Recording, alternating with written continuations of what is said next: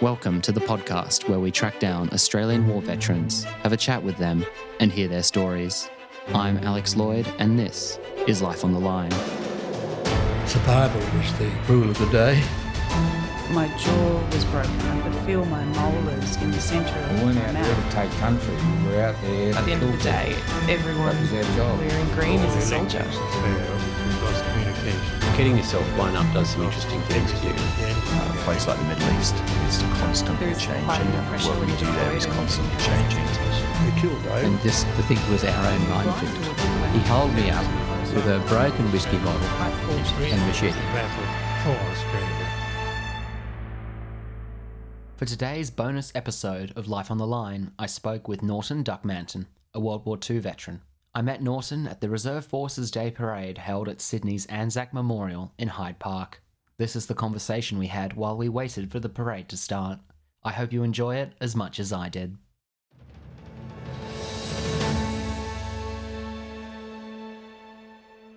I'm at the Anzac Memorial in Hyde Park as everyone sets up for the Reserve Forces Day Parade 2017.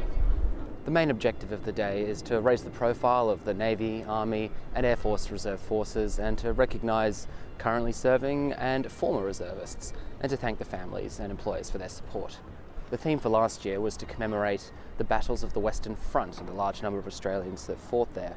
The theme for this year is to focus on the Desert Mounted Campaign and the centenary of the charge at Beersheba, the last great cavalry charge.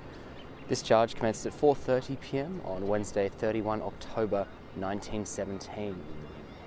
This is the second time the parade's been held at the Anzac Memorial in Hyde Park.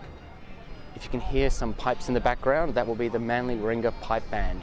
Music for today's parade is by the Manly Warringah Pipe Band and the 1st 15th Royal New South Wales Lancer Band. Thank you very much. Yes, yes, yes. Check one, two. Check one, two. Thanks for joining me on the podcast, Norton. Thank you very much. Yes. So, Norton. Norton, when were you born? 1925.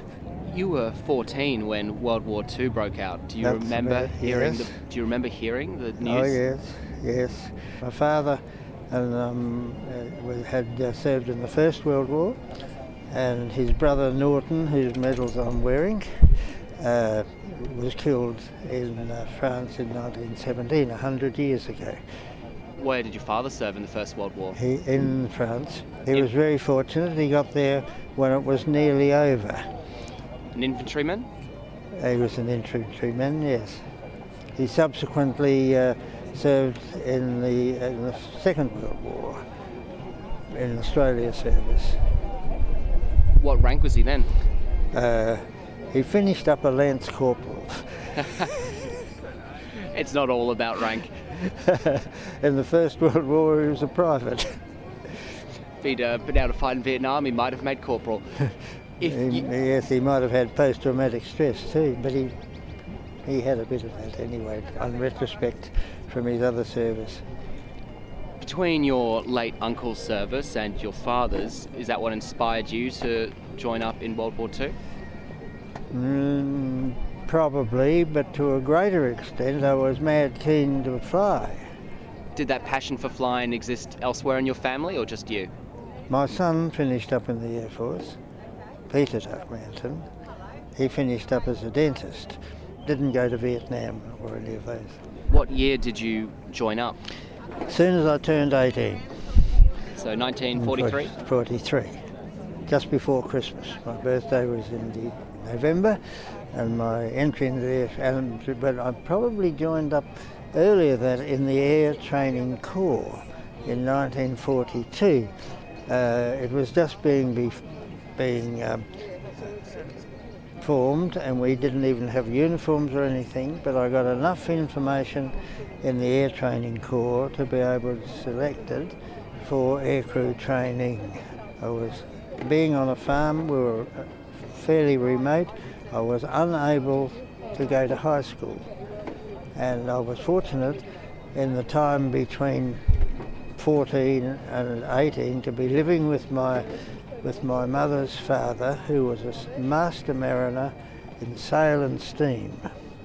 And he took me in hand and taught me algebra, which I would need in the Air Training Corps, um, maps and charts, Morse code, and all the things that I would have, or that I required to be able to be accepted in the Air Training Corps for aircrew training three years later.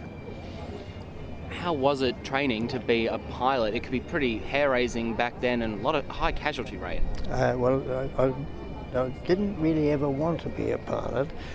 I'm sorry, I misled you earlier. I was a I finished up a navigator and a wireless operator, and this was because I was able to. Well, I, I was not a sportsman and never have been, and I would have been. I would have killed myself if they tried to train me as a pilot, because later on I did do some pilot training, and. Uh, I, I was clear that I was not suited to be uh, even a civilian pilot. So navigation was my thing, the Morse code was my thing. Morse code, not many people know about it, but let me see your your name, Alex. Da da da da da da da da da da. After all those years. I'll remember that if I'm ever in a stress situation. So your training finishes up, you're uh, okay and alive because you've decided what your best speciality is. Where are you posted? Well, well, I had a problem that I found that I got airsick. I would not have completed the course. So I took up smoking and the advice of the people who did extra flying and had some med- uh, sedative medication, and I managed to get off the course. Continued to smoke for a little while. Then, after I uh, was finished up on Beaufighter aircraft, so I'd been on flying on those for about six months, I found I didn't get airsick anymore, uh, so I gave up smoking. Fortunately, never took it up again. Probably that's why I'm 91. and what's more, when we got onto our squadron uh, and we were up uh, posted uh, away, my cigarettes and my beer was kept in the aircraft, and the fitters they had my cigarettes, and uh, they looked after us very well. So were you ultimately deployed to the Pacific War? yes, we finished up in Borneo, um, in at a place called Labuan. We weren't there very long. We had enough time. We did three uh, missions, and then the last one, where we, it didn't eventuate.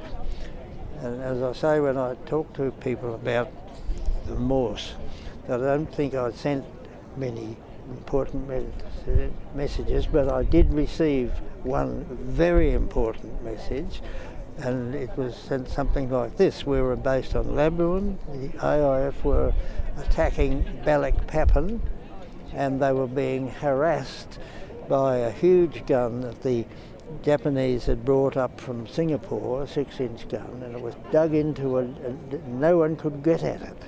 And we had been boasting what wonderful things our rockets were, and they took us up on it because you know, we would say, well, a salvo of rockets, of eight rockets from a Beaufighter, would be equivalent to a six inch cruiser.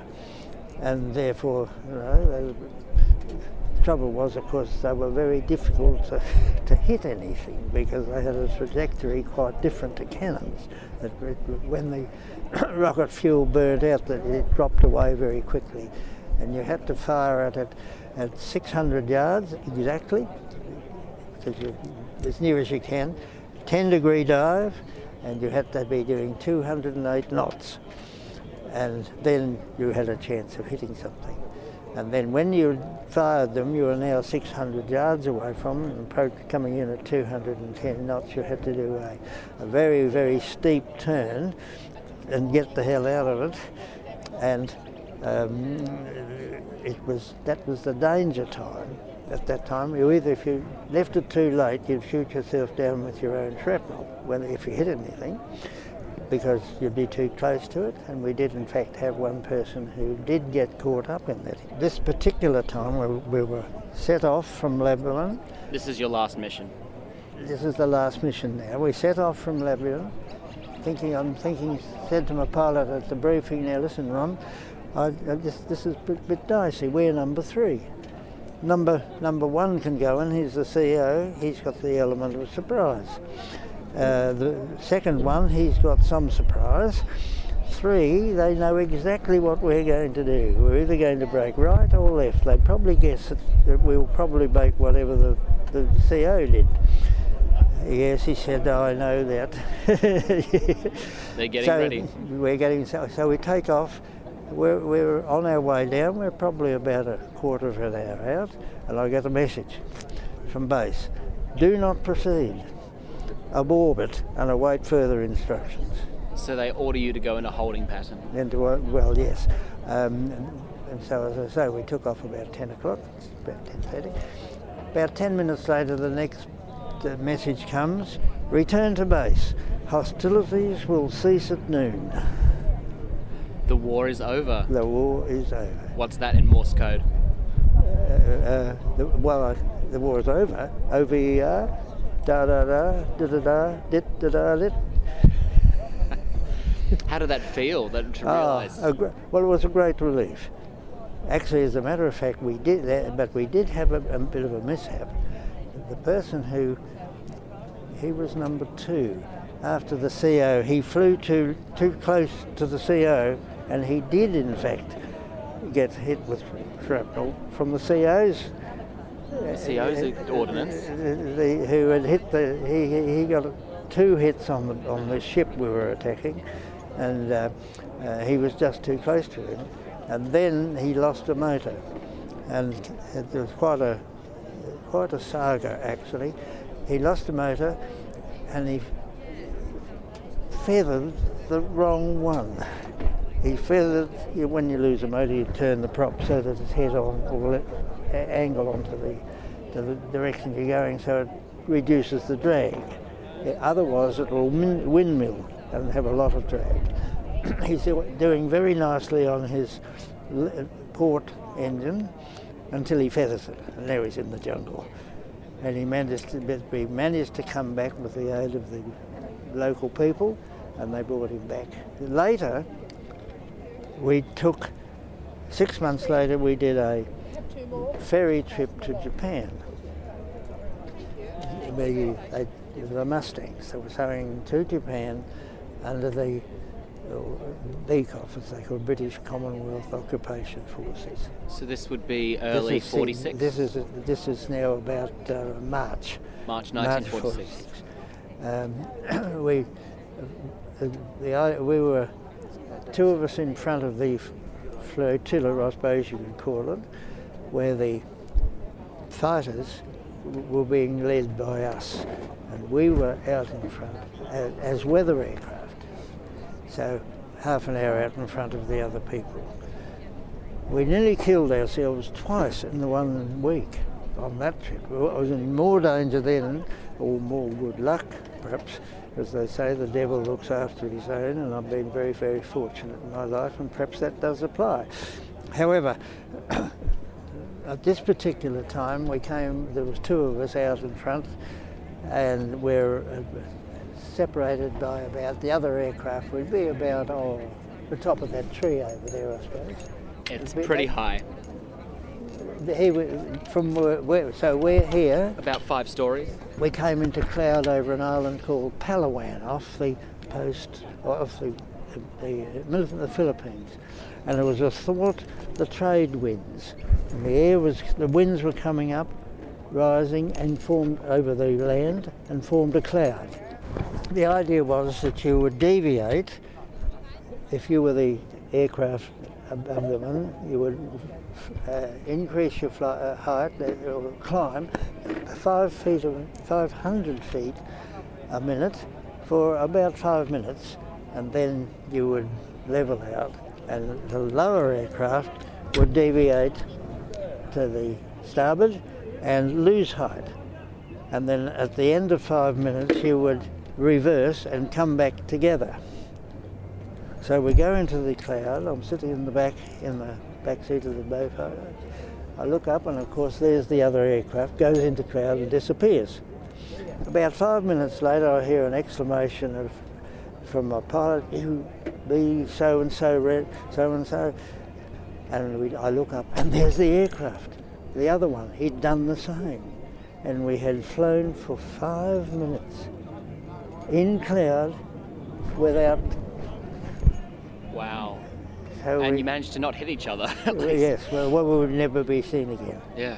And then when we got to Okinawa, uh, we, we the, the fighters were behind the other group.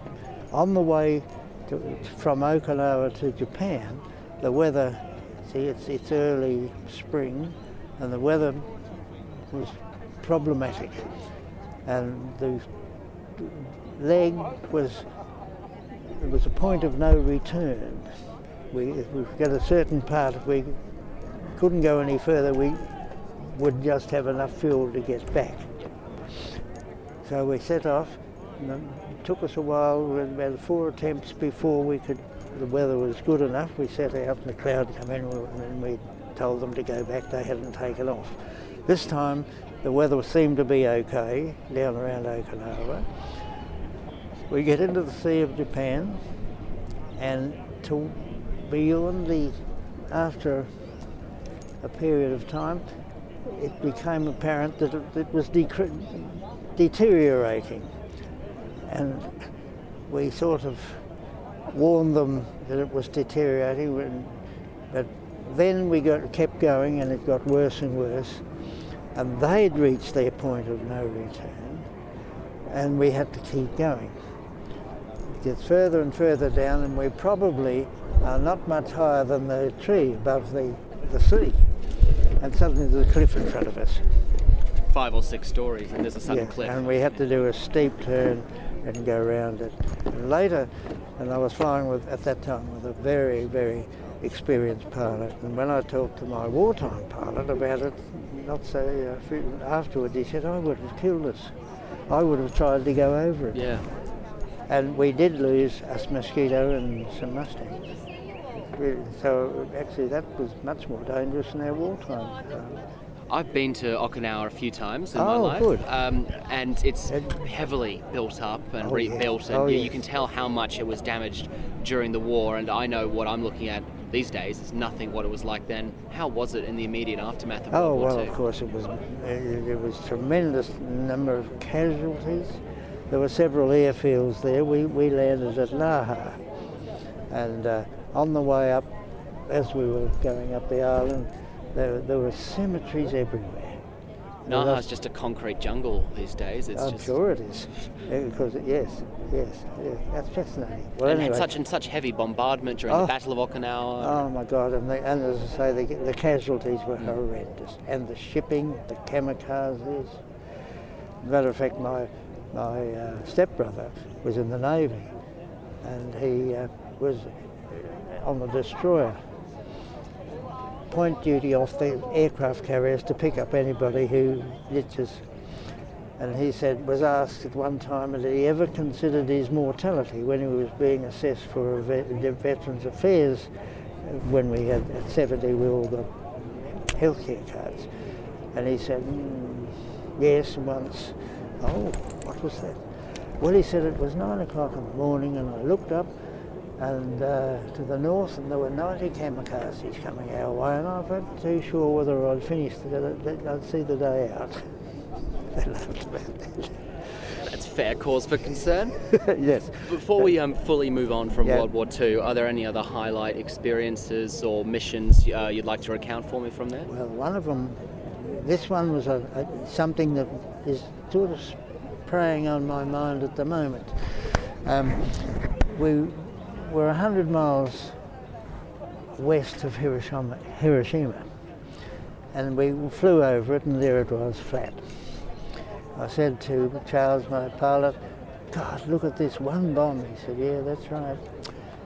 We landed, and a couple of weeks later, we went back to Okinawa, uh, to, um, Hiroshima. to Hiroshima by train. And I walked down to Ground Zero and had a look on so and so, and over the bridge where all the shadows were, people's shadows were there from the flash. And I thought to myself, my God, one bomb, 100,000 people were killed. And you know, as a 20 year old, I had no compassion whatsoever. All I could think of, if this hadn't have happened, I would not be here because we were being trained for the attack on Kagoshima Bay. We wouldn't have survived the first run. And I've thought afterwards that maybe I should go back to Hiroshima now for the good, for the good of my black soul, the way what's happened. And now, of course, the Japanese, we, we're seeing them quite differently.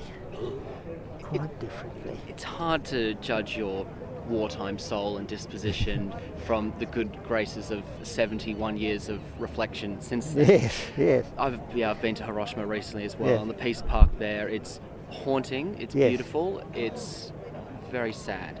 Yes. Uh, those words don't remotely justify it. So I do recommend to everyone listening to go to that Peace Park. It captures the tragedy of what happened there very vividly. Not to say it was or was not necessary, but you can't argue with the horror of it. Well, what was on that point, if we had had to invade Japan, I would have had 999,000 people uh, with me being buried there. Yeah. And we would have had to kill 200,000 Japanese. And we're all set to do it. If we, but for that. I So, think, I think your 20 year old self can uh, not be judged too harshly and from there, you so you finish up World War II, you go into dentistry, but you don't fully leave the military. You join no, the I reserve. stayed with the reserve. Well, um, uh, I'd st- I, I was in the uh, reserve as a student teaching Air Training Corps cadets navigation. And then when I graduated in dentistry, I transferred to dentistry. Well, uh, and with regard to the reserve, of course, I'm on the reserve. The first time I go over to America, I visit uh, um, American Air Force bases. Uh, the second time, uh, I was asked to pay a visit to the naval base on Lake Michigan, um, where they are training naval uh, people to be ships engineer artificers. There were 20,000 people on the base. That's more than we've got on our entire Navy Yeah. or Air Force put together. And how important were the reserves to your post World War II life? Oh, well, it was incredibly fascinating. I was uh, asked, while I was on the reserve, myself and the dean, who our dean, who was the Professor Martin, who was at that time the senior dentist with the uh, uh, for this for in general of the uh, on the reserves, health reserves or, or dental health reserves we were asked to put together a protocol for the specialists, the pro- what they should do. And uh, at the end of it, I was appointed as the uh, consult, con- consultant to the Director General of Air Force Health Services in my specialty, special, uh, uh, and I'd gone from uh, to a group captain. Uh, and, and they still call me, well, they don't, well, So are you, profe- whether- are you Professor Group Captain? well, Duckmanton, or- well, uh, as the uh, sort of a bit of a ticklish spot when you go onto the reserves. They permit me to wear my uniform from time to time, but I felt that probably it would be a bit grotesque to wear it today. 90. I'll just call you sir all the same. um, listeners might have heard the odd clink during our recording, and that Yes. will be the various clinking of your medals. So you've got your Oh, yes. father's medals on one side and yours Yes. on your other. Can you talk me through some of the medals? Oh. Let's just start with your father's. Oh yes, yes. Well, these are the medals for the First World War, and they were all the only medals they got. The Australia Service one and the one of, in, uh, in France, in, the AIF, or overseas one. We, of course, the Americans, of course, have a huge number of them, and we've done much the same. Going from uh, this one, this is everybody's medal, these Serbs. Uh, The defence this medal. one This one is an RFD, that's for service. This one uh, is for, where is it? It's the Service Medal Japan Pacific. Now these are Australia Service. These two are, are Peace Medal and Victory Medal, Australia Service. So two of those. This one is the Pacific Star. This one is um, World War II star. World War II Star. This one's the uh, AOM. That was a, awarded just oh, 10 years ago now for services to legacy, to uh, dentistry, uh, military, and all those sort of things. A few of my unsuspecting friends put something together and unbeknownst to me, and it turned up I finished up getting it from Marie Bashir. It would have been about, about 10 years ago. What a great honour and well deserved, I might say. How important are the reserve forces, the Army Reserve, Air Force Reserve, Navy Reserve, to Australia's defence today? Today, let's, let's put it this way it's unlikely that we will have another World War II. It's unlikely.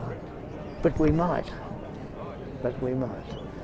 And in the, in the meantime, although we may not be training people in the in the martial arts, they are providing a tremendous help to the present services, particularly the Air Force.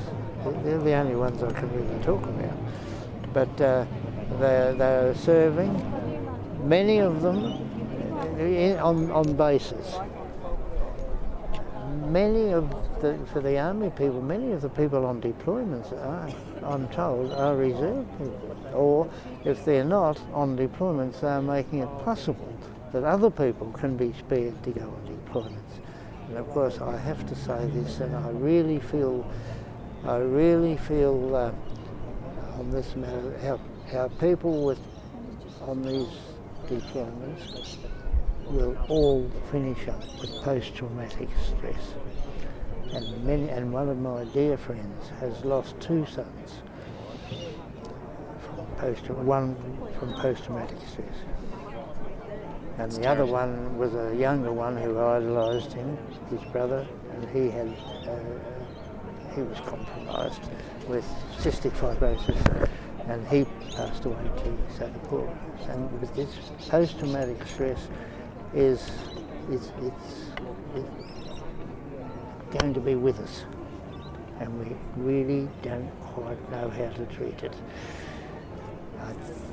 we've begun to look at, they're looking at things like this. Why didn't we see more post-traumatic stress in, in Bomber Command?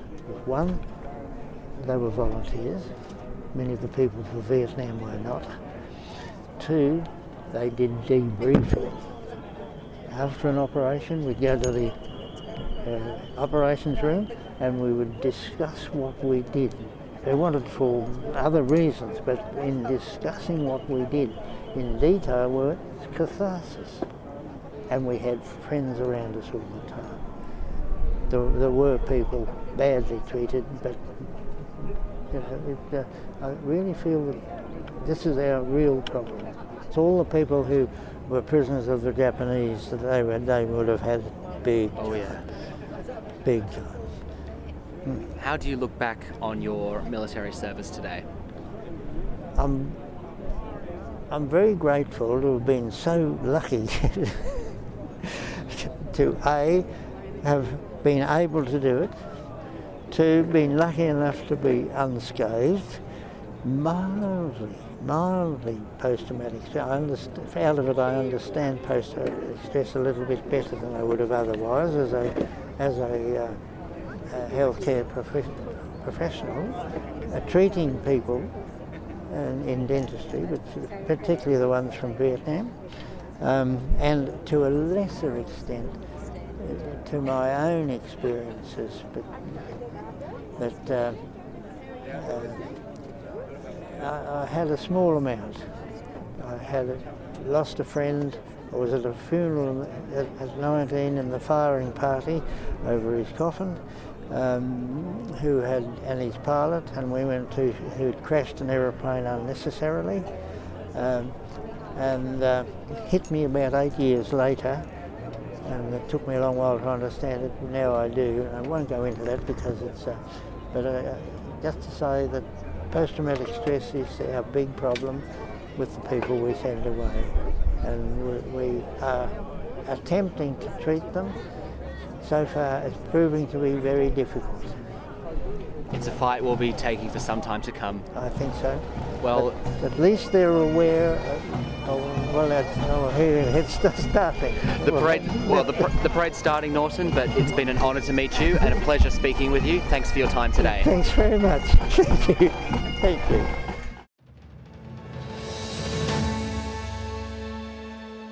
My chat with Norton was over for the moment, but we found each other later and kept talking about post traumatic stress. More on that later this episode. Once the parade got underway, I got recording.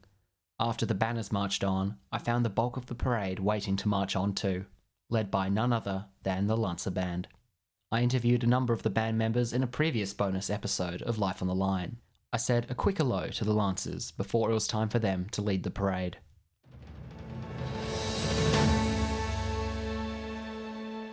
And next to march on, we have the 1st 15th Royal New South Wales Lancer Band. First 15th Royal New South Wales Lancers Regimental Band will now lead Tri-Service Reserve Forces Day. The Lancers are about to march on and ready to strut their stuff. And John Butterworth has switched out his trombone for his tuba.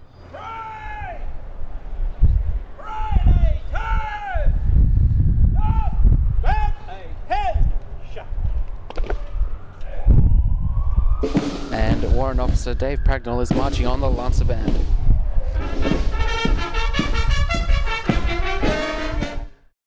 And bringing up the rear of the parade is the Manly Warringah Pipe Band.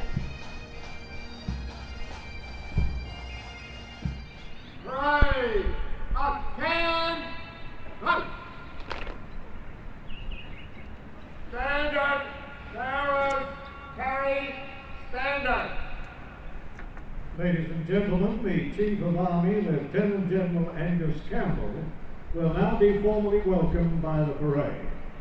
Up next, musician Kirsten Munro Ross will sing We Are Australian on behalf of the Lancer Band. As per my chat with the Lancers, that's normally the role for Elizabeth Smith, but she's on leave at the moment, so Kirsten is stepping in. We Are Australian is a favourite of this parade, particularly Lieutenant Colonel John Moore.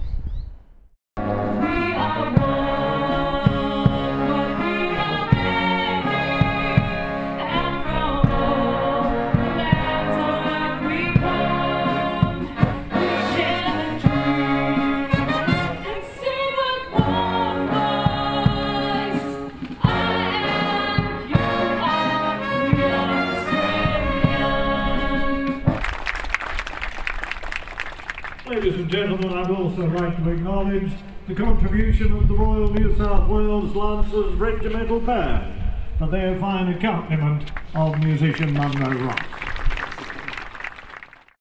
We now see two examples of typical Australian and New Zealand horsemen dressed and equipped as far as today's legislation allows regarding firearms as they were 100 years ago. Looking at the riders, they wear their slouch hats brimmed down to protect them from the desert sun. And tucked into their serge puggarees are the famous kangaroo feathers, as the light horsemen called them, cut from the breast of an emu hide. This year, the parade acknowledges our forces in the desert campaign and that charge at Beersheba, that brilliant charge at sunset from the west by the 4th and 12th Light Horse Regiments, which took out the Turks and gave the horses the water of the wells before they could be poisoned. The last great cavalry charge in history. And when we see the horses on parade in front of us today, we can think how brave the horses were and the riders in that phenomenal charge. Speaking was the New South Wales chairman of the Reserve Forces Day Council, the Honourable Tim Fischer AC.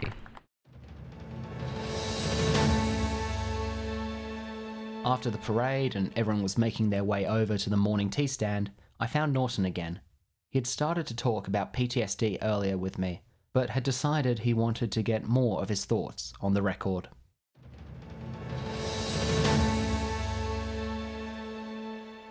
So, Norton, why are you so interested in post traumatic stress as a dentist?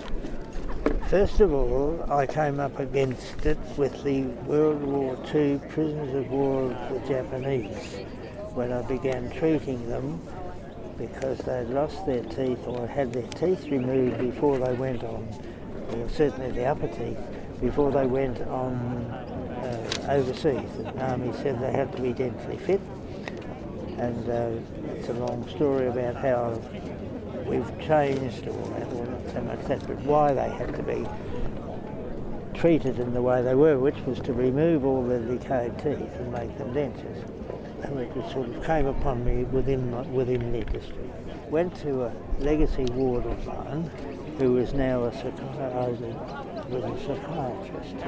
I realised that I had a very mild case of it myself we were doing bombing practice in Kingaroy, up in Kingaroy, dropping from low level jelly petrol, napalm. And the idea was that you had to drop it in front of the target and catch a light and go over them. And we had to come in at a 10 degree drive and drop at, a, at 100 at 100 feet out. Napalm? Now, results were deplorable. And people are complaining about this, their heads. And one of our pilots had been flying dive bombers. And he said, look, he said, you, have just got to steepen the dive and cut out some of your forward speed. So they said, uh, what do you think he should, you should, oh, well, he said at least 30 degrees. 30 degrees, you'll build up so much speed with the mosquito, you'll pull the wings off when they pull out. Oh, no, well, the next time we went out, he did. And he did. And now we've got two funerals together. And because I'm friends with his navigator, so I'm in the, fire, in the Catafalque party, in the firing party over the grave. Standing over it, we lower the coffins. We're not too sure who's in what, and probably a lot of aeroplane parts because we couldn't pick up, couldn't catch them. And I was so upset and angry that I wouldn't go to funerals. Advance eight years going to a funeral. So I go through the ceremony, never been to Catholic Church before, it was a beautiful ceremony. I thought, oh, that's interesting. So then we go out to the graveside and they have the ceremony there and I'm invited to throw some soil on the coffin. So I come along, nice and pick up the trowel, go over to the graveside and tip in the, the, um, the soil. And when I see the coffin, I burst into tears. Completely collapsed emotionally. I was terribly embarrassed. Well, many years later, I, as I say, I was I met as a, when he was a medical student, a psychiatrist by the name of John Pickering, and he's practicing out at Westmead. So I went to him and said, John, give us a heads up on this, this post-traumatic stress. So he's telling me, and I thought to myself, my God, that's why I would never go to funerals. He said, oh yes, of course. And it, it, very mild, you know. Um, the other one was being shown over a tank, and they had uh, Matilda tank, so they show us over them, and take us out for a ride them. I'm in the turret with him. He's telling, showing me his wireless, of which I'm very interested. And he said, well, what do you think of this? And he reaches over and gets a shell out of the its its bracket, and slams it into the breech. But I'm not very interested in this. I'm interested in these wireless. And I asked him a question about the wireless, which he answers.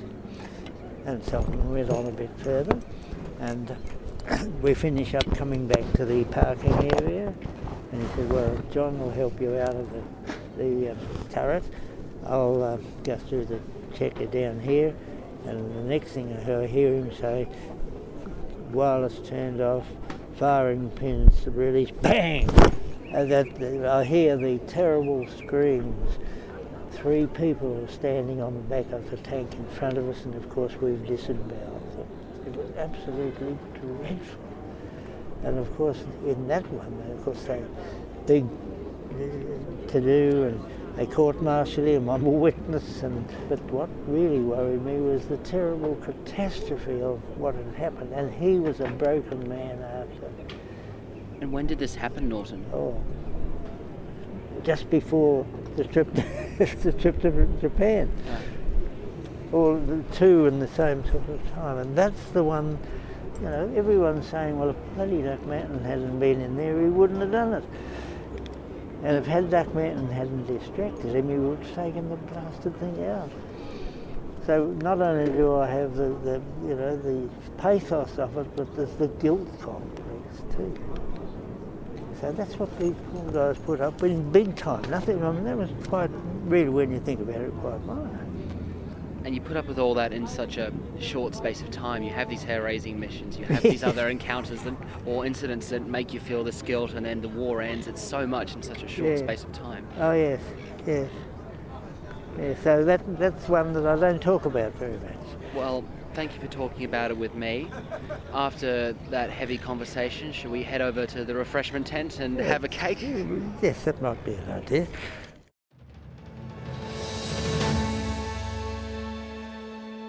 That was a really special conversation I had with Norton, and I'm honoured he opened up to me the way he did. It was a great occasion, the whole parade. A little while after, I called Lieutenant Colonel John Moore of the Reserve Forces Day Council to chat about the parade. I should note that I have spoken with a Lieutenant Colonel John Moore of the Australian Army Reserves before on this podcast about the history of the Anzac Day Dawn service. This is a different Lieutenant Colonel John Moore of the Australian Army Reserves, and he is the National Executive Officer and New South Wales Deputy Chairman of the Reserve Forces Day Council.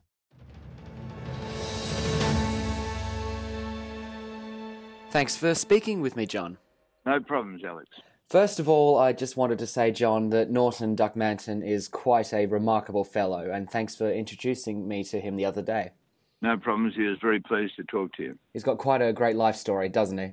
Amazing. Yeah, he's uh, World War II and rings up every uh, Thursday to make sure the meeting's on, or if he rings up to apologise he can't make it there. But otherwise, he's there. He's a 100% a tender man. So, John, what is the work that you do with the Reserve Forces Day Council all about? Quick background uh, I'd served for 33 years from a private through to a lieutenant colonel, last 10 years of my service as a half colonel. And there was a significant event coming up called the 50th anniversary of the form, reforming of the Citizens Military Force, which had been going through the war. But in 1948, they decided to reform it, and uh, they came with, um, they asked people that had had notable war service. Um, one in this state, for example, New South Wales is Major General Paul Cullen. He was a brigadier at the time. He'd been awarded the Distinguished Order twice for, for his uh, leadership in uh, in the islands, but he'd he'd fought all of the king's enemies, if you like, from uh, uh, from the Germans, the Italians, the Japanese, um, and anyone else. Um, probably Vichy French. He was very keen. He was a great supporter. So, for the 50th anniversary of the re-raising of the Citizens Military Force, um, I decided that we should acknowledge it with a significant event. So we moved quickly on it um, because that was um, 19, 1998. So it was late 1997 when I pushed it pushed it along, and we had 12 cities throughout Australia uh, ready to go on the 1st of July 1998. So next year is 20 years. So the purpose of it was to recognise reserve service, the Navy Army Air Force. And in Sydney, we said we'll go for a street parade, um, and we invited uh, overseas reservists from the United States, and they sent one of their planes with a contingent of about 60 people of their uh, their force services, and uh, we set off at about 11:30 from the overseas shipping terminal to march along uh, George Street uh, with about uh, a few thousand serving and former reservist bands, armoured vehicles, current and past. And it was a magnificent day. So uh, after that, it was decided that we should, not by us, the organisers so much, but by everybody that took part, that this should be an annual event. That really got a lot of TV coverage. Um, uh, John Laws did a TV commercial for us, um, and that set the scene going. So it's been going ever since. Uh, in different cities, depended on the enthusiasm of the organisers, how well they do it. And that fantastic initiative has led to the Reserve Forces Day parades that we have today. Yeah, the one that you saw the other day, that was a continuation of it. So the aim is that people like to march, and we always keep it to a march of some some style. Um, and we used to march uh, down Macquarie Street uh, or on the Domain, but uh, with the trams being introduced to George Street and the road closed, now Macquarie Street's closed for the re, re um, sending the buses down that way. So uh, we've picked an ideal place for these few years as it's coming up to the end of World War One. So um, the Anzac Memorial is ideal, and uh, we've adapted our parade to suit that sort of space that we have. And commemorate some of the centenary events like the charge this year. Yeah, so we always pick a theme um, to use which enables us to focus the media and that on it. So it might have been, for example, the centenary of the engineers, I think it was um, 03, um, 2003, 1903, 2003, uh, when we had engineer uh, reservist territorial army people come from um, England, New Zealand, and America and Canada. So um, that's the sort of thing we do, and it therefore becomes a major event. Our theme for next year will be the end of the war. We haven't exactly got the name sorted, but it will certainly be the centenary of the end of the war. Well, I can imagine you'll do something very special for that. Having the guys mounted on cavalry in authentic gear for the charge at Beersheba was quite a nice spectacle to have at this year's parade. Yeah, it certainly was. So that uh, that got very good media, and uh, with the chief of army and the two brigade commanders, the fifth brigade, the eighth brigade, coming, um, it was it made really made it very special. RSM of the army. Uh, these people don't come to something like this from Canberra unless there's something uh, very special going to happen. It's quite a significant parade. It's becoming a landmark event in the Army and Reservist calendar. Yeah, it's in also in this um, this calendar for the Department of Veteran Affairs New South Wales. The state government helped us very well with some funds towards it. It's become on the state calendar of Veteran Affairs as well. Turning our attention to the reserves more broadly, what historically has been the role of the Australian reserves? Over the years, it's sort of changed a little bit in as much that before World War II, there was no, not a very big regular standing army, as they call it. Uh, same with World War One. So the reserve, for the purpose was to uh, expand very quickly and have the leaders there to do it. So before World War II, there was about 80,000 in what they called at the time the militia. And that was then very quickly uh, formed to uh, for the defence of Australia.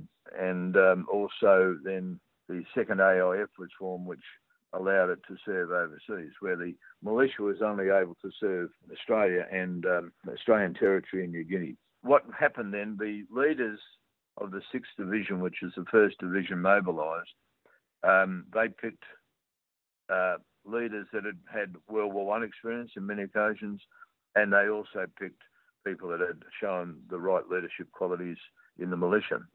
So they had the, the nucleus, and then they recruited, of course, people from the street as people joined up the second AIF.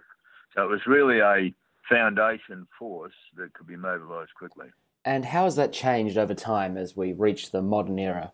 Well, right at the moment, the reserve is probably the lowest it's been, um, as in numbers about 12, 13,000.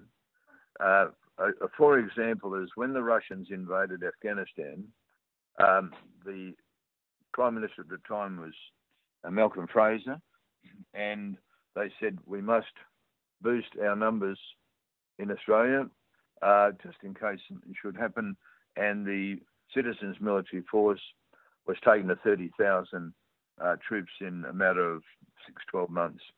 So that was the highest point we had because it was a special thing. We got a priority on the equipment that became available, uh, or they bought commercial trucks and used those. So it was a very serious action by the federal government, and it flowed through to make it happen. So it was a good example of the mobilisation. Yeah, the Chief of Army made a comment recently to the ABC about reservist numbers. Can you tell me more about that? Um, it was a surprise to me that the numbers were as low as they were. I think he said 13,500.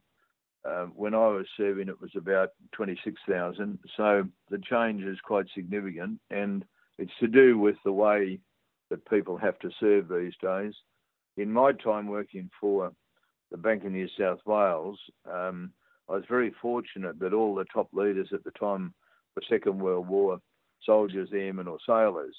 So as a result of that, it meant that they were very supportive of uh, people in the reserve and also the leadership training that it gave. And they gave special time for people doing officer training and uh, commando training and so on. And when I needed extra leave, I would write to say, for example, to do a parachute course, they gave me four weeks special leave. As it happened, I, I didn't get on the course at the time. But uh, for other special courses, uh, one, for example, was that I, they, uh, I was selected as the reservist to do a regular force course um, called the Joint Services Staff College in Canberra, uh, where I lived for six months, and the overseas study tour was to Indonesia. So they gave me special leave for that. Uh, the top man was our last senior chap that would have been um, it was Second World War was Bob Bob White AO, and he passed away recently. But he'd been in the Second World War, and he knew the value of reserve service and leadership training that it gave. And for those listening, what are some of the main benefits to joining the reserves today? Um, I don't think it's changed. It's been uh, like what I really enjoyed about it is the uh, quite different to working in a bank. It was out uh, doing tactical exercises and so on. There was the opportunity for promotion and each one of these steps meant that you had to be selected, which meant that you probably uh, had the gung ho, the the keenness to do these things, and also you would then uh, get the chance for a promotion. So for me, it was working up the ladder, and uh, over a, a, long process of being moved in the Bank of New South Wales from a country town where it was transport, then down to Warrnambool where it was artillery. And I was a two-stripe there bombardier up to the Armoured Corps at Albury, which was when I left there. I was a sergeant in the Armoured Corps, and then to Melbourne, where I went back to my original corps, which was the Service Corps, now the Royal Australian Corps of Transport. So progressively, there was always the opportunity to progress, and by doing that, you had more opportunity to really help in the organisation of that unit, be it a squadron, company, platoon, and ideally what you came up with with your leadership is that it was a benefit to the unit. So there's also opportunities there for your own self betterment and physically with skills and just generally challenging yourself to achieve the next goal, whether it's promotion or a new specialty. Yeah, that's correct. It, it certainly was a help. Uh, I felt it was always a help uh, with methods of instruction. I, I was selected to go into the bank's training organisation, and over the period of time from Adelaide through to Sydney, I'd spent 10 years on and off in the bank's training organisation uh, as an instructor and as a leader in that in the field of bank training. So I think um, I wouldn't have done that or wouldn't have known what to do if I hadn't been in the army. Well, John, the Reserve Forces Day Parade this year was a smashing success, and I can't wait to attend the 2018 one. Just, Alex, uh, just uh, before you wrap up, is um, that we did a reconnaissance there uh, yesterday. The parade will be focusing uh, two on uh, the Anzac Memorial, and we'll be marching up uh, the Central Avenue, led by two bands playing Highland Cathedral. Magnificent parade for people to watch, and it symbolises the looking at the memorial as we march, uh, what that means to Australia and the people that were lost in New South Wales and elsewhere to the war, particularly World War One. Well, listeners should look that date up next year and mark it in their calendars.